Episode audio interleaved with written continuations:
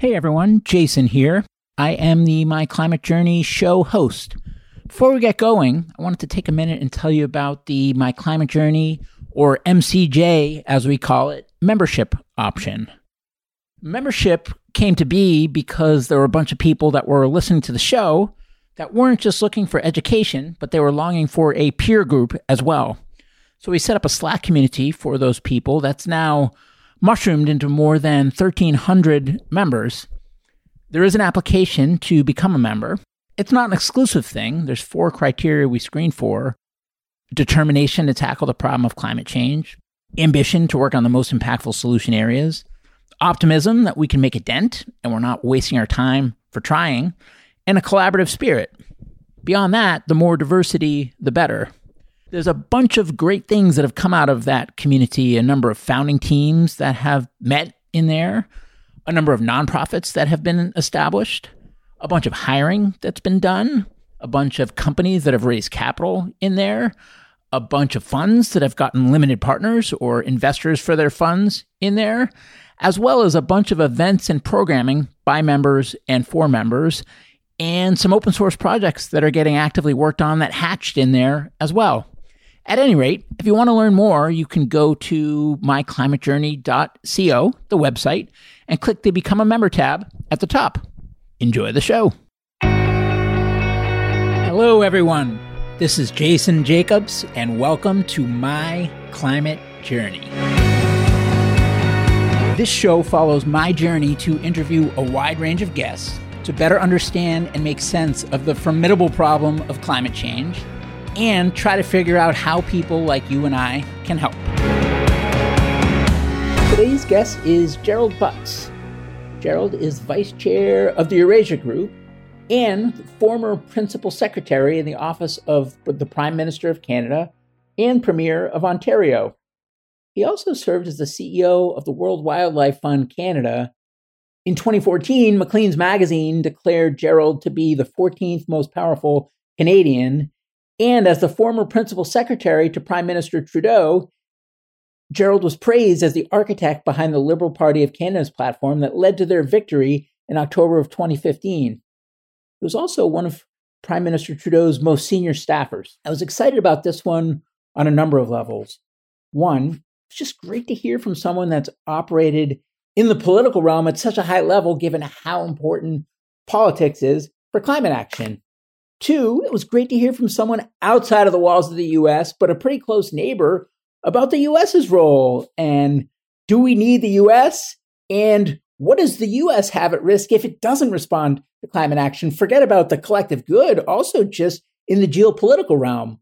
It's also interesting that after hundreds of MCJ episodes, conventional wisdom is while a carbon tax might be super impactful, no one thinks it's possible, or most people certainly don't. And yet, Canada did it. And Gerald was a key person that helped get that over the line. That and much more. There was a whole lot to talk about in this one. We'll probably need a follow up at this point, but I'm so grateful that Gerald made the time, and I hope you enjoy it.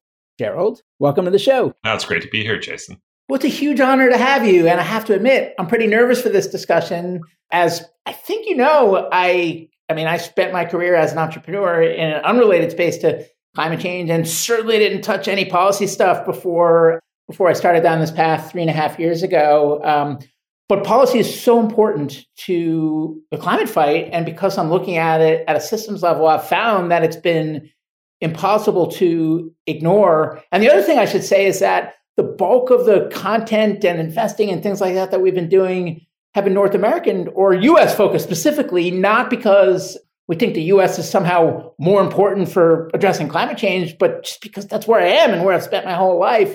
But opportunity, and I mean, sure, Canada is not exactly, you know, uh, I mean, it, it, more closely resembles the U.S. than maybe a lot of other places, but but but getting out of our little U.S. bubble and under, and especially on the carbon tax, where uh, conventional wisdom in the US, you essentially defied all of it, right? And so, so the opportunity to learn from you is just hugely important to me, and I'm sure for many listeners as well. So thank you. Oh, it's great to be here. For anyone that, that might not be familiar, do you, want, do you want to just take a minute and introduce yourself and maybe the work you're up to today and a bit of context on on uh, historical as well? Yeah, sure. Thanks, Jason. Uh, I'm uh, most of my time is spent as vice chairman of uh, Eurasia Group, which is uh, a research and political risk consultancy. We're headquartered in New York, but we have offices all over the world, and we try and um, our modest uh, motto is that we're the place that people come when they want to understand what's really going on in the world.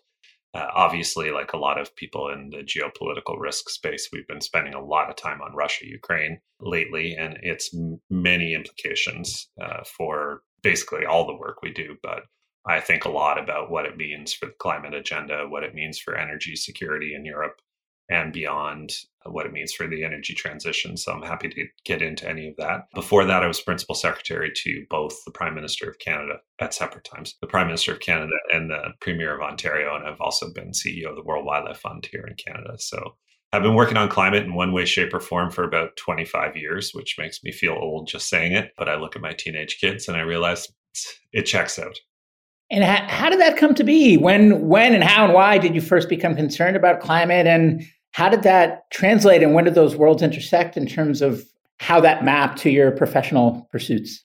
Sure. Well, I had taken a role as policy director for the then leader of the opposition in Ontario, which is our biggest province here in Canada for your American listeners. And it's. I like that you give us no benefit of the doubt. That's probably warranted. it's hard to appreciate because there really is no American analog. Ontario is about 40% of the population. And and the economy. And it's uh, what happens in Ontario, not just from an economic perspective, but also from a climate perspective, matters a lot. Funnily enough, I got into I got into politics uh, through the education policy route, and uh, was working with Dalton McGuinty, who became a very successful premier of Ontario, who was elected three times, uh, and he turned me into a climate person.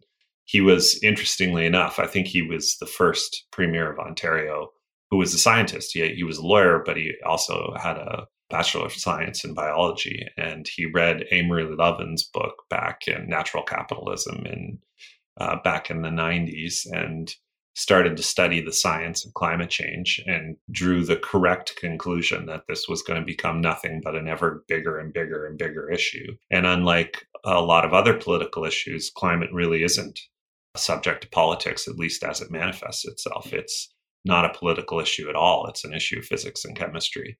And Dalton understood that really, really well. And uh, he decided the main contribution that Ontario could make to the agenda was to retire its 7,500 megawatts of coal fired electricity. And as policy director, I was kind of in overseeing the process that made that happen. And wasn't your dad a coal miner as well? Did I read that correctly? Absolutely. Yeah, 40 years. Nova Scotia started in the 19th in the dirty 30s and retired in the 1970s. Well, I have lots of questions about that, but I, I don't want to I, I, don't want to derail this this monologue because I think it's a productive one. So keep going. No, that's uh, I was wrapping up there anyway, Jason. So I'm happy to take any questions on any of that. Uh, great. Well, well, you said that he converted you to a climate person. I mean, from my seat at MCJ, for example, we don't try to convert people. We try to find the already converted that that don't know where to start. But it's like I found, and, and maybe this goes back to when I was running a fitness app company for a decade. Like we didn't try to convert people into runners. We found people who had decided, like, I am ready for change. Yeah. But I don't know where to start. And then we try to give them tools and build bridges and give them accountability and give them a social network and give them guidance and give them incentives and and things like that. But um, yeah, so I, I just want to maybe double click on that word converted. Why do you think what was it that made you convert? And is that are there any learnings there that we can replicate to get more people uh, to follow a similar path? Yeah, maybe I uh, maybe that's the wrong word, but I what got me sort of what gripped me about the issue was the certainty, the scientific certainty of it, which is ironic because then we spent the next 10 years trying to fight people who were denying the basic science of climate change. And that wasted an enormous amount of time that our grandchildren will probably not look fondly upon us for wasting. But we had to do it. And I guess it's ironic that what made me so attached to the agenda is that I looked at the basic science as it was explained at the time and thought, holy smokes, this is going to be the biggest thing of my adult life and probably of my children's lives. And therefore, it stands to reason that you devote your time and energy to dealing with the biggest issues. And, you know, I've always had this saying that I stole from somewhere, and I can't remember where it was that in uh, any complex task in life, the main thing is to keep the main thing the main thing. And that sounds like a really simple thing, but it's very hard to do, in particular in politics, where there are a million issues that can distract you from what you're really focused on on any given day. Uh, so I decided to spend my professional life working on climate from uh, a variety of different issues, a variety of different angles in the public, private, and not for profit sectors.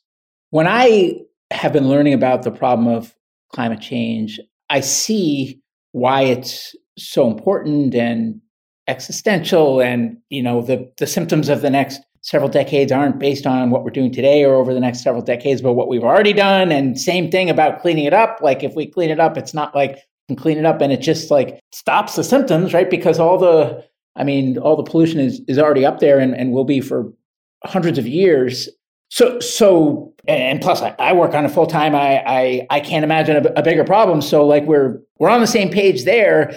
One challenge I've found is that because everything's so interrelated, it's like we we have. I mean, Ukraine Russian conflict as one example, or energy poverty as one example, or wealth inequality as one example, or jobs as one example, and dying industries. Like um, I've heard some people say that climate change is it's a luxury for rich people to get to worry about climate change because most people have far more pressing priorities. So, how do you respond to that? How do you think about that? Well, I mean, look, the irony of that statement is that the poorest, most vulnerable people on earth are the ones who are going to be most significantly harmed by climate change. And it's something that opponents of progress on climate have been honing and focus group testing for years. And they know it's a persuasive argument that it's something that people who live in New York or San Francisco and drive their Teslas when they drive, they get to worry about because all of the other things are taken care of. And when you look at both within the United States, but around the world, the opposite is true that wealthy people are going to be able to buy themselves out of the problem. They'll be inconvenienced and have their investment portfolios disrupted by it, but they won't have to worry about baking in 50 degree heat or having their towns submerged in seawater. Whereas if you're in Sri Lanka or Bangladesh or certain parts of India, this is a existential issue of the most urgent kind. So I think it's it's again I keep using this word, but it's in fact it's not really ironic because it's deliberate. It's people have been led to believe that the opposite of what is actually true is true, and it reminds me very much of the way the cigarette companies mar- marketed their their product through the 30s, 40s, and 50s, even into the 1960s.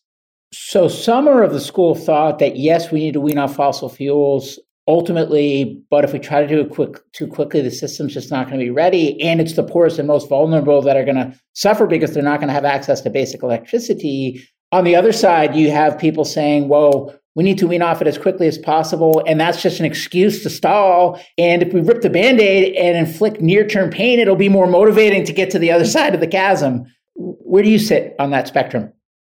Uh, kind of in the middle of it, Jason. I, I think that the truth is a lot more complex than that. And maybe I can start with a really simple statement of the problem because we do tend to overcomplicate the issue. You alluded to a lot of the dynamics of climate change. But if you start with the basic scientific problem that there's about a trillion tons of carbon in the atmosphere that shouldn't be there, that's kind of the root of the problem, right? It used to be in a in safe in a very safe place, which was underground. We've taken it out of the ground and burned it, and as a consequence, it has been put into the atmosphere and into the oceans where it is unsafe for us.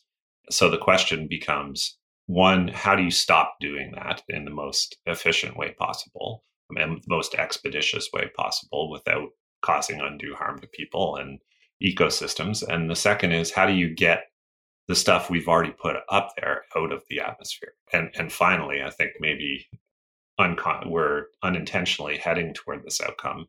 How do you manage the most pernicious downside consequences of the situation we've created for ourselves? So we know with relative certainty that large swaths of the equatorial world are going to become very uncomfortable to live in, if possible to live there at all. But we have no plan to move people. We have no plan to make migration more acceptable as a political issue for surrounding countries. That's that's one we could talk about any of these things at length. The other one, and I've said this my whole career since learning and studying the science, I think that most people will feel climate change first, it will present as a water problem. And you are certainly feeling that in the western half of North America now, in particular. And uh, it's getting more press than it used to. But the water situation, the water security situation in the western desert in the United States and in California is going to be one of those issues that the majority of citizens of the United States wake up to and go, Holy smokes, how do we let this happen? But it's been a low, it's been a low burn, a slow burn for a long time. And it's going to present itself as an unmanageable infrastructure problem over the next 10 or 15 years. And versions of that are going to happen everywhere. You know, to answer your original question, climate by definition affects everybody, but it affects the people who have the fewest resources to manage its consequences most comprehensively. And those are the poorest people on earth. So the people who are saying this is a rich person's problem have it exactly wrong. Now, I, I know that, that you were involved in uh, negotiating the Paris Agreement on uh, Canada's behalf, and when I look at the international collaboration that's required to tackle this type of problem, it, it, it makes perfect sense that countries need to come together and set targets and hold each other accountable and put pressure on each other and, and things like that. And then same thing with companies with the big net zero commitments that they're making. On the flip side, for someone like me, and maybe it's just because I've been so removed from international collaboration and from, you know, big company policies and politics, but it, it seems just so abstract and academic. The other side of the spectrum, though, and this is more my world, it's like investing in a startup that makes a new kind of battery or a carbon marketplace or a carbon account like any one of these point solutions just seems so immaterial given the magnitude of the problem so it's like the tangible is immaterial and the potentially impactful is abstract so how do we get anything done well uh, it's uh, it can be a discouraging situation when whenever you and you're trying to clean up a mess that's really somebody else's doing, right? And for the most part, for most people on earth, they're trying to deal with the mess that somebody else is doing. All that said, I've long felt I'm a believer in markets. I think that they are the most efficient allocators of capital and talent that we've ever invented. And the the genius in my view behind the Paris Accord was it was the understanding that it's government's role to set long-term policy and stick to it and then it was the market's role to innovate to find the solutions to meet the objectives that public policy had set you know i think that's a pretty good working definition of what happened in the paris negotiations that we all agreed to a macro level aspirational target and then we all agreed to go back to our home countries and develop national plans to meet those targets and everybody's got different politics, whether they're democratic or not. It's not like politics don't exist in non democratic countries. So the assumption was that people would do things that work for them, that best practices would be shared around the world. And we'd learn from one another's mistakes as globally finance started to allocate capital to decarbonization. And I think that that's happening, right? I mean, it, it's it's easy to be pessimistic about the action we've taken or failed to take on climate change. But had you told me in 2003, when, two, when I started working on this issue, that by the middle of the beginning of the 2020s, 85% of global GDP would have a net zero target, I would say, well, I'd take that outcome. So a lot of progress has been made, and it's because of a combination of policy and scientific innovation, particularly but not exclusively in bringing the cost down of renewable electricity over the past 10 years, that while the goals are still a stretch, there you can kind of see how we're going to get there. The issue for me, and I, I kind of think the mitigation uh, problems, the big mitigation problems have been solved. at least from a technological point of view, the issue is how do we deploy that technology at scale and prevent politics from getting in the way of doing that where it needs to be done. What I worry about, getting back to my answer to your previous question, is how are we going to manage the inevitable downside consequences? Because you alluded to this that the most pernicious aspect of climate causing emissions is that they persist. And no matter what we do now, we have baked probably a one and a half to two degree warming scenario into the atmosphere. And the IPCC says it's 1.3.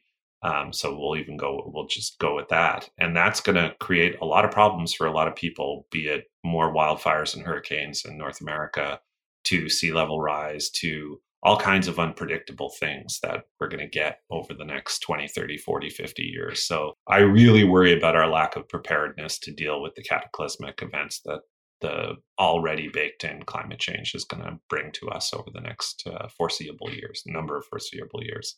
Well, I've done uh, hundreds of episodes at this point over the last few years, just trying to learn. And by far, when I've asked people the most impactful thing that could change that's outside of their control, what they've said is a price on carbon. Um, but then, at least in the US, when I ask them when the camera's not on, if they think there's any chance that'll ever happen, they say no. In Canada, you not only managed to get it over the line, but at least from my with my untrained eye, and you, you, can shed more light on it, but it seems to be working well. You know, the price is rising, and it, it seems like the, the body's kind of accepted the organ here. So, can you talk a little bit I guess there's a few things. One, like what was the process to get that over the line? Two, uh, what are the learnings from that? And three, how much of those learnings can carry over to someplace like the US versus needing a completely different playbook, given that it's a very different political landscape?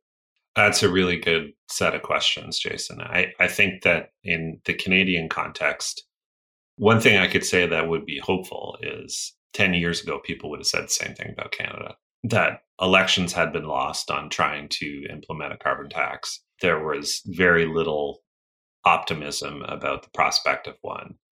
And then it happened, right? So the old cliche that uh, everything's impossible until it happens is definitely true in this case. I would not say that the future of the carbon price in Canada is secure. I think that until you have cross partisan support for such a thing, it is never secure. And it is certainly true that the conservative movement in Canada is dug in against it. They're, the Conservative Party is currently having a leadership contest. You know, they're probably going to elect somebody who's going to be maybe even more virulently anti carbon pricing than their past three leaders, which is an achievement in and of itself.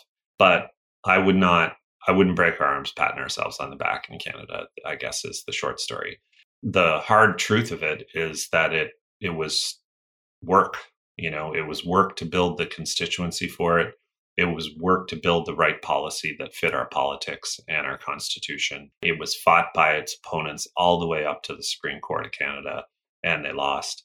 My advice to politi- people who are active in the political sphere is to really do your homework on this stuff and understand the people that you're seeking to represent and tailor a policy that fits their needs, which is what we did. I think most famously, our policy is redistributive, um, but not regionally redistributive. And that's an important thing in the Canadian context because there was no way we could uh, support nationally a policy that took a bunch of money from oil producing provinces and gave it to provinces that didn't produce oil. That is a legacy scar of the politics of the 1970s and 80s in Canada. So we crafted a policy that uh, blunted that argument against it by keeping all of the money we collected within the province where it was collected, and gave it gave the didn't keep the money collected from the carbon tax within the government, but gave it back to people in a progressive way. So in a in a nutshell, uh, we created a progressive carbon tax, and that's why it worked in Canada, and it's why all of the arguments against it were difficult to sustain objectively in the light of day. So that sounds like a really boring answer, but like most things in politics, there wasn't some like flashy speech that somebody gave and changed everybody's minds. Politics is not the West Wing. And it was mostly a lot of hard work by a lot of people over a long period of time who had a shared goal and kept at it. Now, I've heard people also say that there's just no silver bullets when tackling climate change and and there's certain things that can be more impactful than others but ultimately we're going to need thousands of things. It's not like there's like one vc uh, says like give me 14 entrepreneurs and i'll solve climate change which to me it's just absolutely bonkers. Um, and they're usually the same vcs that created uh, world changing technologies like facebook.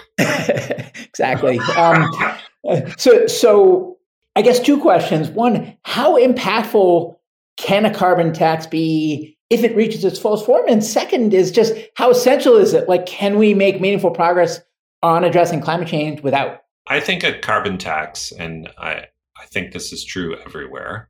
It's not quite a scientific law, but it's close. It's as close as you get in public policy that free things, there's an infinite market for free things, right? And if there are downside consequences to something that is free, you're going to get an oversupply of those downside consequences, which is essentially why we are where we are. I think when Prime Minister Trudeau launched our carbon price uh, plan, he said uh, uh, pollution is free and therefore we have too much of it. And I think that's kind of the problem in a nutshell. So while I don't think it is sufficient in and of itself, by itself, to address climate change, it is necessary. So, uh, road services, if you hear the. Uh, I do, yeah. sorry. Should we pause or until they go by? Uh, yeah, we can give it a minute. Okay, sorry. Um, people will know this is real. Uh, I've got Ottawa road services outside trying to undertake the massive uh, spring cleanup that always happens when all of the snow melts here. Those are, those are street street cleaners. Yeah, that's right. Um, they're very large uh, and very loud, so I apologize to your listeners. But uh, to get back to what I was talking about, I think that carbon tax is a necessary but not by itself sufficient tool to deal with climate change.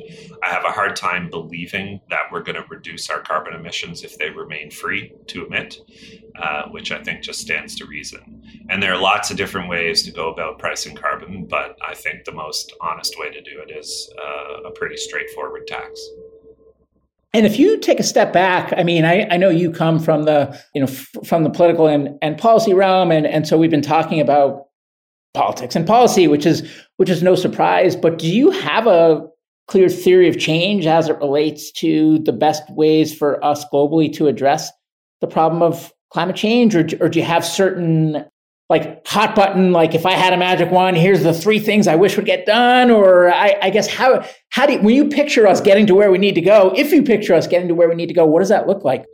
Well, look, I, I think this stuff is really well documented. What we need to do is to stop emitting carbon and uh, make our best efforts to clean up the carbon we've already emitted. So, what does that mean? It means that we need an economical replacement for a large wedge of our energy stack that is currently produced by fossil fuels. And we've made a lot of progress in the last 10 years in doing that, in particular, as you look at the uh, amount of private capital that has gone into the renewable sector, the battery sector. I think we're just beginning to see the fruits of all of that R&D that has been going on for 15 years. You know, surprise surprise when human beings set their minds to solving a problem and get capital and discipline behind it, they can solve those problems.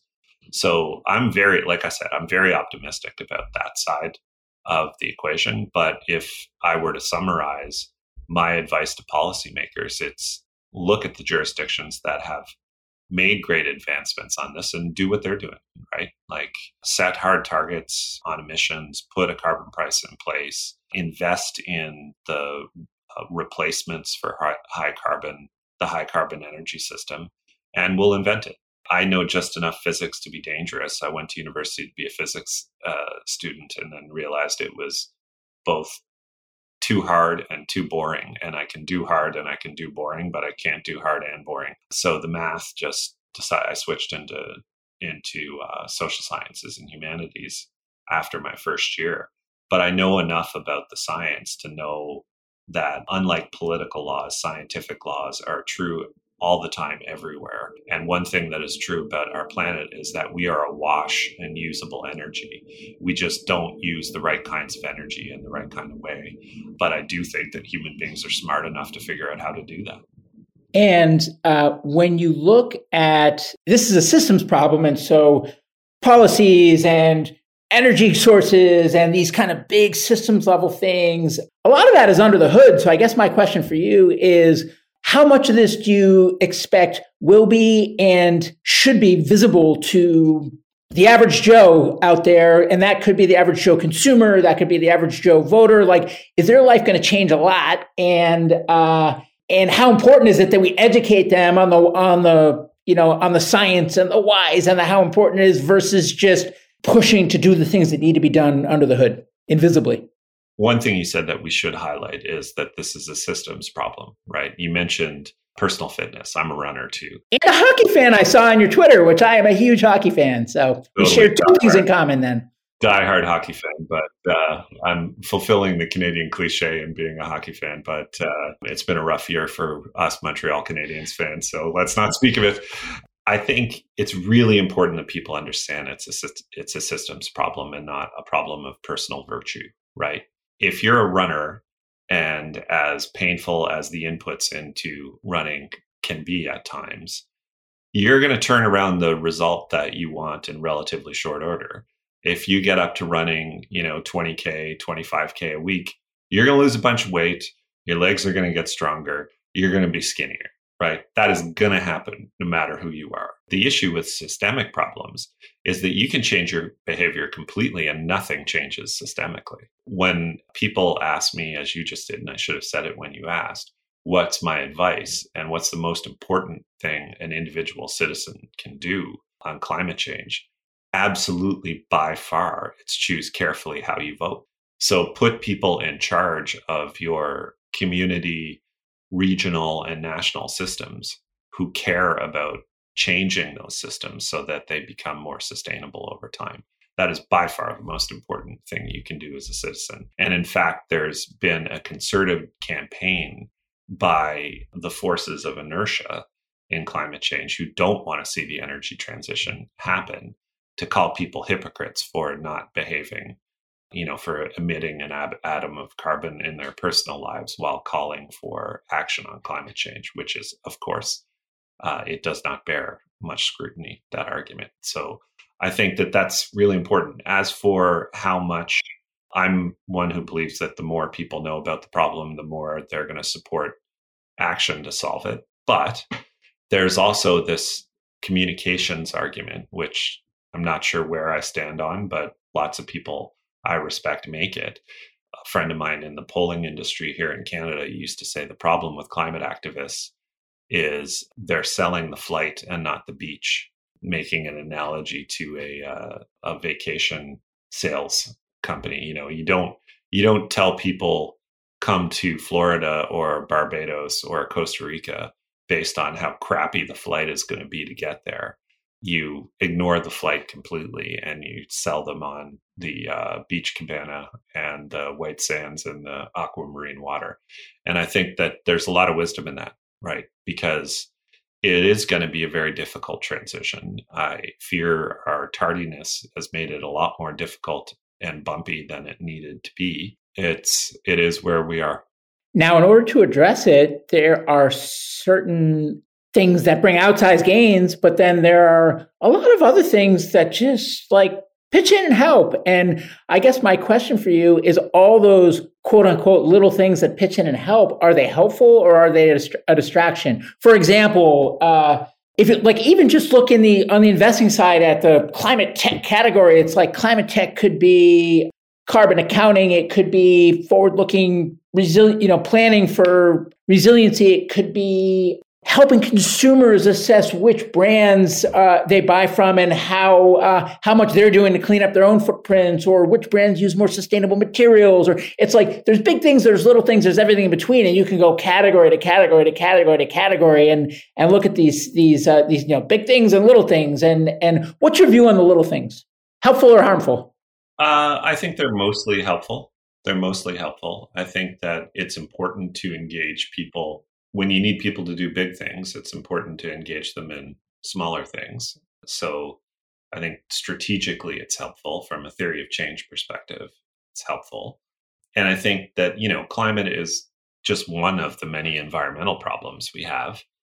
and it's the one that's least susceptible to individual action. So if you create habits, uh, you can also solve local environmental problems, be they water scarcity or local air pollution or land use planning, that sort of thing. There are all kinds of local environmental problems that are a lot more susceptible to individual action than climate change are uh, climate changes so you kind of that theory is you create a habit people get into good habits. Uh, we are creatures of habits as we all know and when you develop good ones they solve local problems. So i think that's a I, i'm an optimist i describe myself as a skeptical optimist but i'm an optimist nonetheless and i genu- genuinely believe that people are good and that they want to solve problems, not create them for each other. And that's our that's when we feel best about ourselves and our lives. So giving people something constructive and positive to do or describing what is a constructive or positive thing to do is always a good thing. Uh, I'd love to talk for a moment about national security. When you think about the clean energy transition, uh, is there an angle where leaning into it will help with national security? And if so, what does that look like? And by the same token, are there risks to national security uh, if we continue to be apathetic? And how do you think about those? Well, look, the U.S. Department of Defense has been calling climate change a national security issue since the Bush presidency, the second Bush presidency, or this first term of the second Bush presidency, to be uh, precise about it. And that involves everything from supply chain uh, security to direct threats on the continental United States from the manifestations of climate change. So I think it's at least amongst the field, it's well accepted that climate is a first order national security issue, not just for the United States, but since most of your audience is in the United States, I think that those studies by USDOD are very much worth looking up it's a geopolitical stability issue. And this is a lot of the work that we do with our clients at Eurasia Group, uh, explaining this context and situation uh, that we are leaving a world, not as quickly as we should be, where we basically got energy from a few places and transported it everywhere. And we're moving into a world where the feedstock next energy system. If you accept the basic premise that the energy transition is moving from a world in which our primary unit of usable energy was the carbon was based on the carbon atom toward one where the primary unit of usable energy will be the renewable electron and i think the direction of travel is clear whether you think the velocity is sufficient but that's the way we're headed then that geopolitical world and, and the politics of energy and the politics of geopolitical power have always been intermingled. Um, that is a very different world. The oil producing countries matter a lot less. The supply chains for the components of the renewable energy system matter a lot more. And that's going to change power politics all over the world. If it's all right, I um, I just have kind of a punch list of things I'm curious to get your opinion about. Can we do almost like a rapid r- rapid fire? We'll do the speed round. Yeah. So polite and diplomatic way of telling me to give shorter answers. I get it. No, no, no, no. It's it's more like I'm looking at the clock and seeing how much left we that I want to know about your perspective on, and just making sure that we get in as much of it as we can. Uh, offsets, helpful or harmful? Uh, they're very helpful if they're real. Uh, I think there's a lot of snake oil in offsets as they're currently constructed. Okay, and is it is it better to try to fix them and get them to be higher quality and more consistent and more transparent and more permanent, or or do we need to ditch them and and focus on doing the hard work of of uh, of mitigation? No, we are going to need a, a large supply of lar- of high quality, transparent, verifiable offsets for the sectors of the economy that are very difficult to de- like really difficult to decarbonize. Uh, here I'm talking about global logistics, air travel, maybe, although I was going to say steel and, and cement, but I think that hydrogen in the midterm will be, not in the short term, but in the midterm will be a viable replacement. So, you know, at the end of the day, we're going to have a bunch of things that are very difficult to stop doing and we shouldn't what i'm worried about is that offsets become like uh, you go to confession on Sunday and you're absolved of all your sins. That's what I worry about. That they become more. This is the the the, the childhood Catholic in me coming out, Jason. But they become more like indulgences than true offsets, and there's lots of evidence of that around the world. Uh, relatedly, carbon removal. Carbon remo- removal is going to have to be part of the picture. Uh, it's uh, there's moral hazard associated with it that it allows us to keep doing what we're doing, and the the with the fervent hope that at one point we'll be able to suck uh, all of the carbon out of the atmosphere. It's uh, not all of the carbon, obviously, but I'm from Missouri on that one. The, there are a lot of promising technologies on both carbon removal and carbon capture and storage, but there are no successful examples of it being deployed at scale. Uh-huh. So you think we'll need it, but but just because we'll need it doesn't mean it's viable. But just because it's not viable doesn't mean we shouldn't be trying to make it so. Exactly. Absolutely. Okay. Uh, relatedly, uh, doing things like plugging methane leaks and and stuff that that uh, you know that some would say is an important piece of the problem that we can't ignore and need to address, especially because we're not going to wean off fossil fuels anytime soon. And others would say it just you know helps make them more economical and gives us an excuse to to drag our feet. Yeah, I'm, I'm, what's what say you? I, am kind of in the all of the above uh, camp on this. That we it's a total effort we need to abate our sources of carbon emissions. So natural gas, uh, natural gas, is it a bridge or is it a long term piece of the solution set? That is the multi trillion dollar question. Uh, we spend a lot of time on this topic at Eurasia Group. As I said, I've been working on climate for about 25 years. And for that entire time, uh, natural gas or fossil gas, depending on which side of the debate you're on, has been called a transition fuel, which I guess begs the question how long is the transition?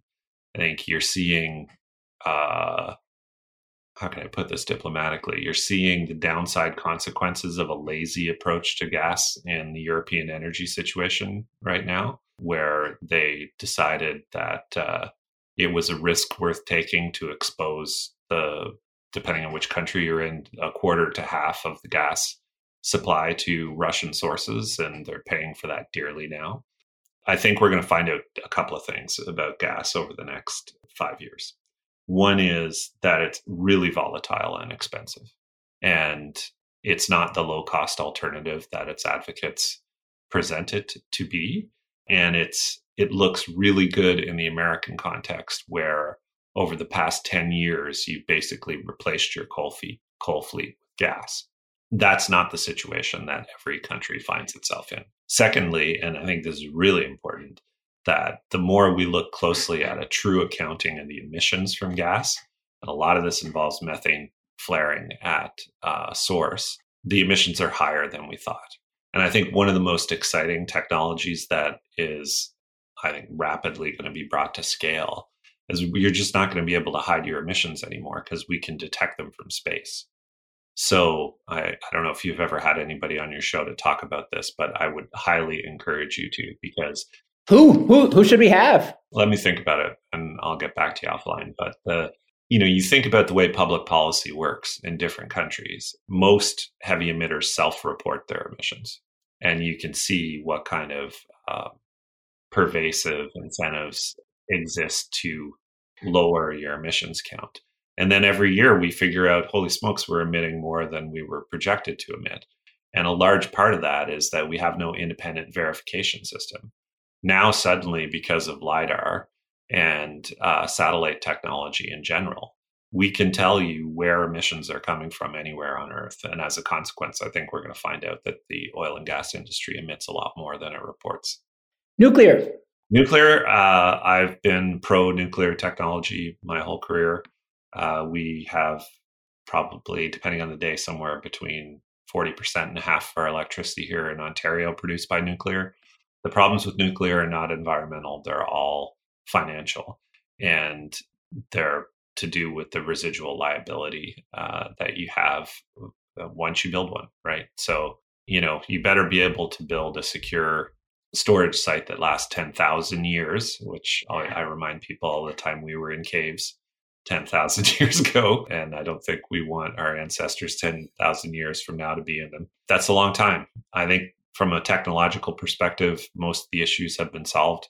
It always costs more than people think. And most things in politics and public policy aren't rocket science. Nuclear energy is rocket science. Crypto as a climate risk and crypto as a potential climate solution? Uh, I am pessimistic. I think to date, crypto, crypto has been a climate catastrophe that a lot of dirty energy sources are uh, being used that wouldn't otherwise be used solely to create cryptocurrency.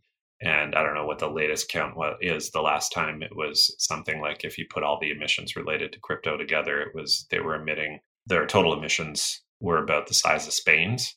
I think that's kind of nuts that we're doing that when we find when we find ourselves where we are. Solution, I don't know enough about the technology. And I'm not one of these techno utopians who thinks that we're going to invent, you know, the next software that we need to download to just fix the climate problem. That's not the way this is going to turn out. Geoengineering research. That's a tough one. You know, I think it's kind of like uh, carbon removal at scale that you have to worry that it creates perverse incentives to keep business as usual going for longer than we need to. I worry about it from a global governance perspective. You can certainly imagine there's sure many of your listeners have read have read this great uh, Kim Stanley Rob- Robinson novel, The Ministry for the Future. Uh, you can easily envision a scenario where the local effects of climate change get so unmanageable for a given government that they use cloud seeding at uh, some macro scale or some other form of yet to be invented geoengineering it kind of feels like feels a bit like Frankenstein to me, to be honest. I think that uh, we've technology has been great. I love technology. I'm not a luddite. Uh, we're speaking using it right now, but this unbridled faith in its ability to create nothing but upside and no downside, I think, has not proven to be very smart or strategic. And geoengineering really worries me. Uh, one more in the speed round, and then just two wrap up questions. I know we're running out of time here. So, uh, so the last one is uh, is consumer behavior change. You know, less flying and less meat and uh, and uh, less driving and and things like that.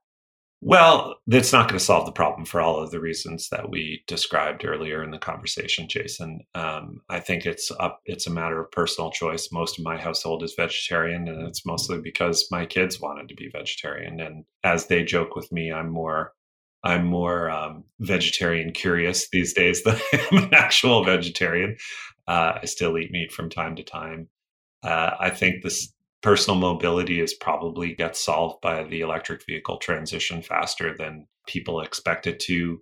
Uh, air travel is a, a, much more difficult one to solve, but in the grand scheme of things, it, it's uh, a material, but it's not a decisive contributor to the global climate problem. So I think all those things are good to do, and I certainly applaud the people who do them. But I had two final questions, but I'm going to pull a quick audible because I thought of a good one, which is just clearly the U.S. doesn't want to be left behind as it relates to the clean energy transition. And so the clean energy transition matters to the U.S. But my question is, does the U.S. matter to the clean energy transition?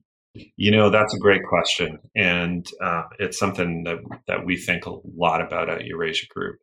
Uh, and it's something that we talk a lot about with our clients because I think one of not to open a whole other topic as we are signing, getting close to signing off, but I think one of the key geopolitical changes that the energy transition, and we talked a little bit about this, has has catalyzed is that we're now in a very you alluded to it earlier that uh, we thought through the Paris Accord we were all going to come together and collectively, collegially solve this problem.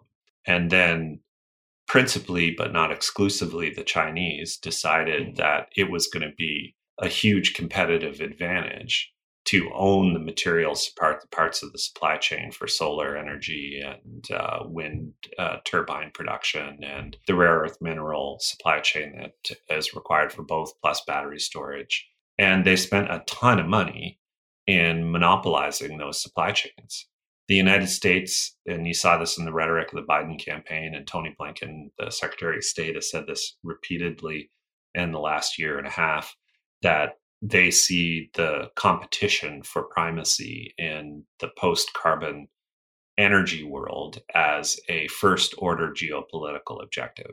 and they should, in in my view. I think that living in a world where policy takers and not policy makers on energy by definition makes the West less powerful and therefore less in control of our own economic, social development. So that's, uh, I think that we are just scratching the surface and beginning to learn about and understand how this is going to play out as a geopolitical issue. And I think it's, you know, I'm not sure there's a bigger one for the rest of our lives.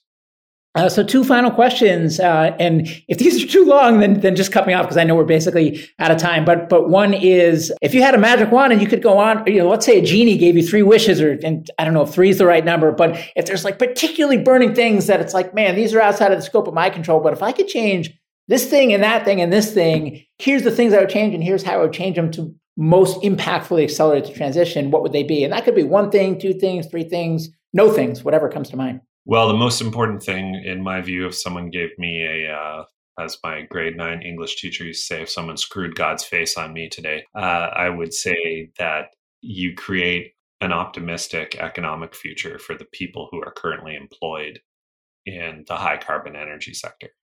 That it's often grouped under the category of just transition, but it's more than that. It's it's about people like I said, you alluded to at the outset, I grew up in a coal mining town uh, in Nova Scotia, and the coal mine blew up when I was a kid, and suddenly we had 30% unemployment and all of the problems that go along with that.